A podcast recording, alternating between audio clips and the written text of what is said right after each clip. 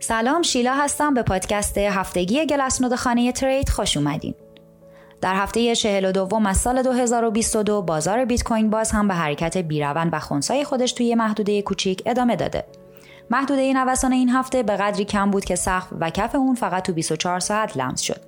بعد از اعلام تورم آمریکا که بیشتر از حد انتظار بود، بیت کوین تا کف 18338 دلار ریخت، ولی بعد با یه جهش سقف 19855 دلار رو ثبت کرد.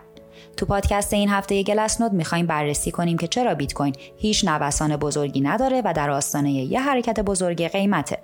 البته این رو هم بگیم که سوابق تاریخی نشون داده که تو چنین شرایطی احتمال حرکت تند قیمت به هر دو طرف هست.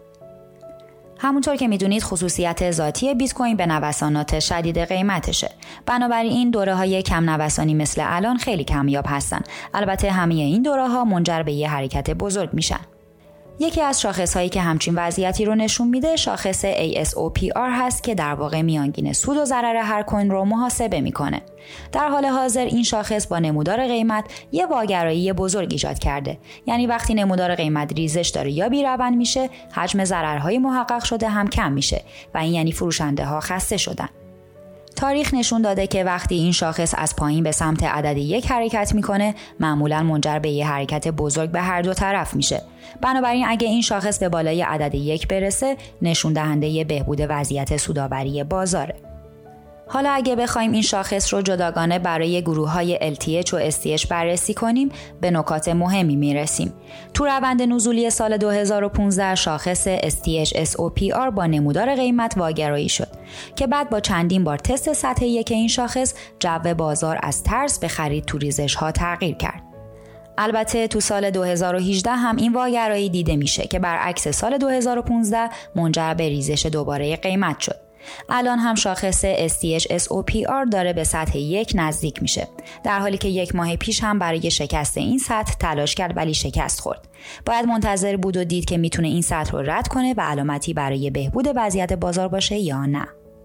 از طرف دیگه شاخص LTH SOPR نشون میده که سوداوری این گروه به کمترین حد خودش رسیده و این گروه در حال حاضر با عرضه خودش به طور میانگین 48 درصد ضرر رو محقق می‌کنن.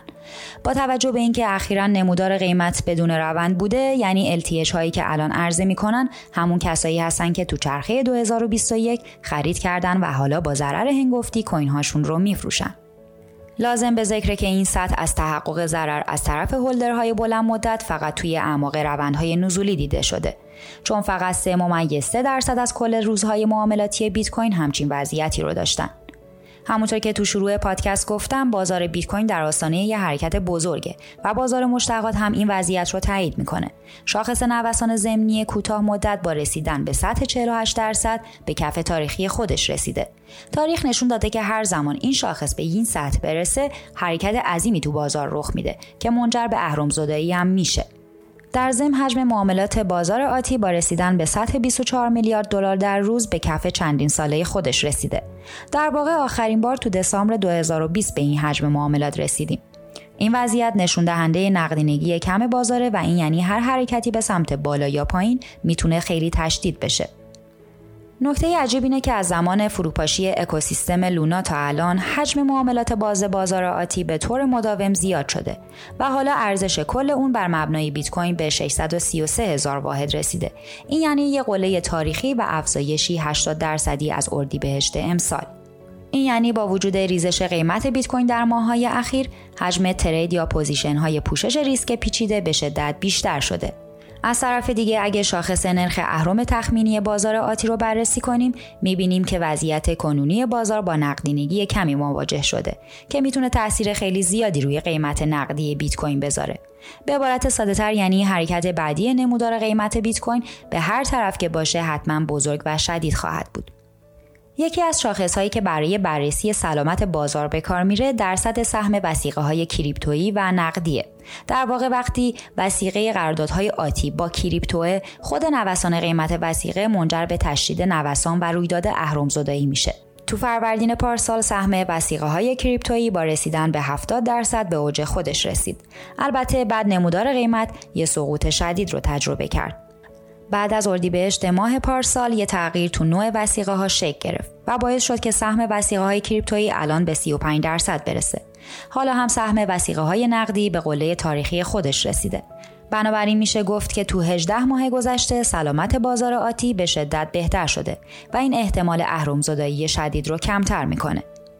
نکته دیگه ای که باید بهش توجه کنیم بازده قراردادهای سه ماهه و funding قراردادهای دائمیه که حالا به ترتیب به صفر ممیز 55 و یک ممیز 97 درصد رسیده.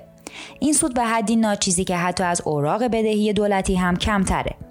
جالب اینه که با وجود وضعیت ناامید کننده نمودار قیمت و افزایش معاملات باز موضع‌گیری کنونی به طرف خاصی متمایل نیست. این یعنی بیشتر این اهرم ها و position ها برای پوشش ریسک باز شدن نه برای معامله گری و سفته بازی در ضمن تو هفته های اخیر تعداد لیکویداسیون ها هم کاهش چشمگیری داشته و حالا به کف تاریخی خودش رسیده. در واقع الان صفر ممیز یک درصد از کل معاملات بازار آتی به صورت اختیاری بسته نمیشن و با liquid بسته میشن. این پدیده ها با وجود افزایش اهرم و حجم معاملات باز به نوعی خلاف معموله.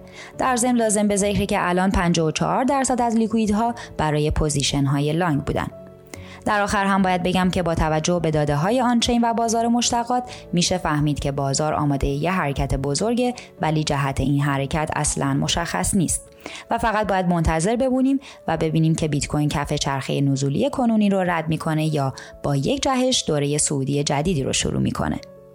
ممنونم که به این پادکست گوش کردین. تا گل بعدی خدا نگهدار.